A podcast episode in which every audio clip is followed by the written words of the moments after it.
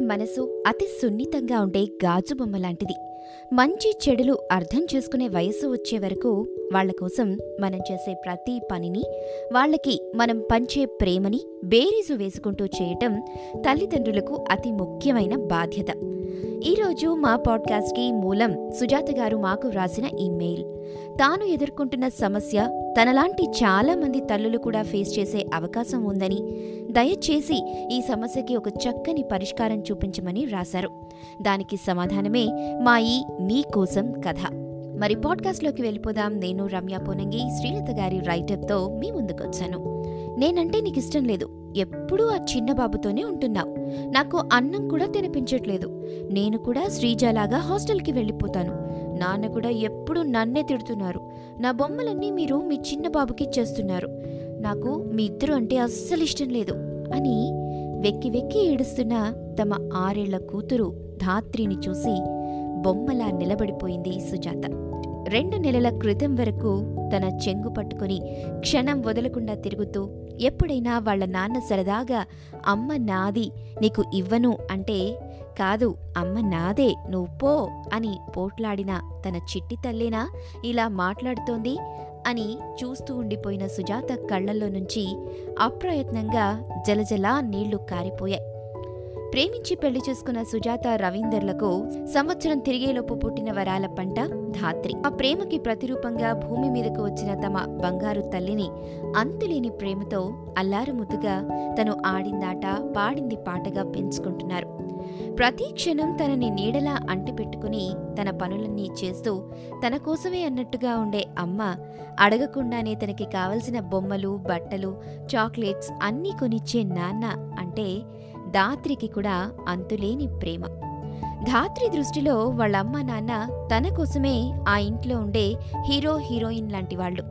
అమ్మ నాన్న అంటే అంతకన్నా అర్థం తెలుసుకునే వయసు తనకింకా రాలేదు. ధాత్రికి ఐదేళ్ళు నిండుతున్నాయి. తను కాస్త పెద్దదైంది కాబట్టి తమకు ఇంకొక బిడ్డ కావాలనుకుంటే దానికి ఇదే సరైన సమయం అనుకున్న సుజాత దంపతులు రెండవ బిడ్డ కోసం ప్లాన్ చేసుకున్నారు. రెండు నెలల క్రితం సుజాత పన్నంటి బాబుకి జన్మనిచ్చింది. ఇద్దరిది ప్రేమ వివాహం అవటం వల్ల వాళ్ళకి తోడుగా ఉండటానికి ఇరు కుటుంబాల నుంచి ఈసారి కూడా ఎవ్వరూ రాలేదు. హాస్పిటల్ నుంచి డిశ్చార్జ్ అయి వచ్చిన సుజాతకి భర్త ఇంటి దగ్గరే తోడుగా ఉండటంతో మరొక పది రోజులు చింత లేకుండా గడిచిపోయాయి. ఆఫీస్లో తన అవసరం ఉందని రేపటి నుంచి ఆఫీస్కి వెళ్ళటం తప్పనిసరని చెప్పాడు రవీందర్. భర్త ఆఫీస్కి వెళ్ళాక తెలిసింది సుజాతకి ఇద్దరు చిన్న పిల్లల్ని ఒంటరిగా పెంచటం ఎంత కష్టమో. ధాత్రికి స్నానం చేయిస్తున్నా అన్నం తినిపిస్తున్నా నిద్ర లేచి పసివాడు పాల కోసం ఏడ్చేవాడు. తప్పనిసరి పరిస్థితుల్లో ధాత్రిని నువ్వు అన్నం తినేయమ్మా బాబు ఏడుస్తున్నాడు నేను వెళ్ళి చూసుకోవాలి అని మధ్యలో వదిలిపెట్టి వెళ్ళవలసి వచ్చేది. అప్పటి వరకు తన కోసమే అన్నట్టు ఉండే అమ్మ ఇప్పుడు తనని పట్టించుకోకపోవటం ఆ పసి మనసుని గాయపరచటం మొదలుపెట్టింది.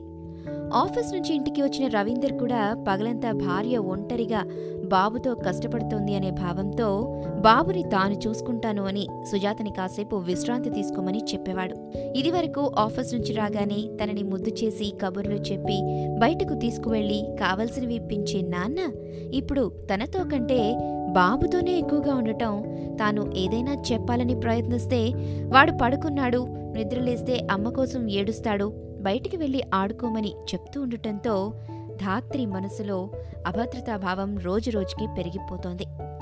తమ జీవితంలోకి కొత్తగా వచ్చిన ఆ బాబు తన తమ్ముడని అమ్మా నాన్నలకి ఇద్దరం సమానమని తనకంటే చిన్నవాడైన బాబుకి ఇప్పుడు వాళ్ళ అమ్మ అవసరం ఎక్కువ అని ఆలోచించే అంత పెద్ద వయస్సు కాదు ధాత్రిది కూడా.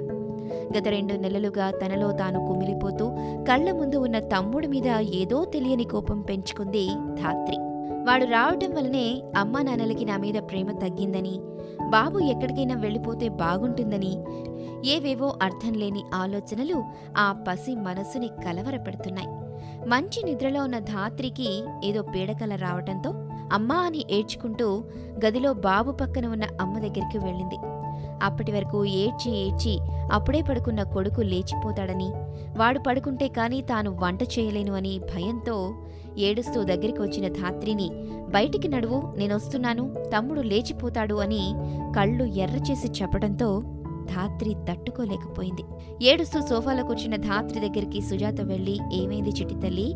ఎందుకు ఏడుస్తున్నావు? ఎందుకు వచ్చావు? అని అడగగానే తాను వెళ్ళినప్పుడు దగ్గరకు తీసుకోలేదని. ఇప్పుడు అమ్మ దగ్గర బాబు లేడు కాబట్టి తనని ప్రేమగా పలకరిస్తోంది అనుకున్న ధాత్రి ఉక్రోషంతో అలా మాట్లాడింది.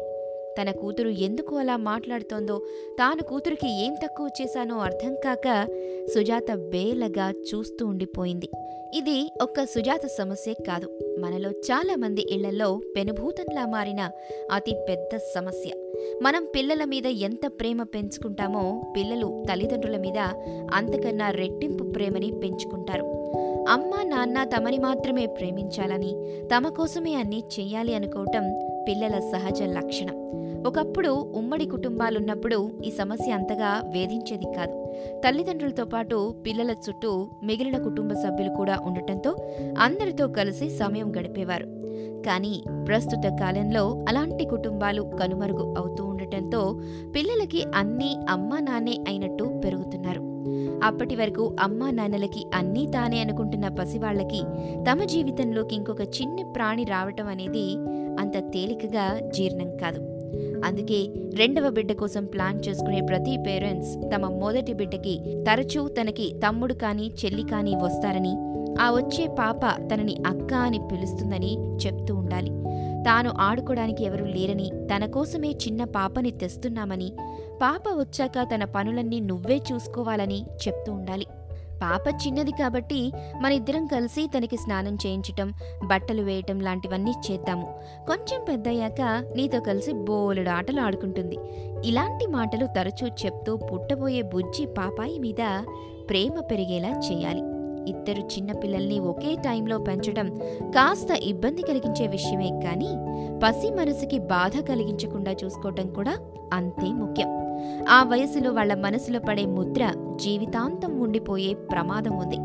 అందుకే చాలా ఓర్పుగా సహనంతో వాళ్ళకి అర్థమయ్యేలా వివరించి చెప్పాలి. ఆ వయసులో వాళ్ళు కూడా అలానే ఉండేవాళ్ళని అప్పుడు వాళ్ళని ఎంత అపురూపంగా పెంచుకున్నామో చూపించే వీడియోస్ లాంటివి ఉంటే తరచూ చూపించటం వల్ల వాళ్ళ మనసులో అభద్రతాభావం దూరం అవటమే కాకుండా తన తోడబుట్టిన బుజ్జి పాపాయిని తాము కూడా అంత ప్రేమగా చూసుకోటానికి ప్రయత్నిస్తారు ప్రేమిస్తారు.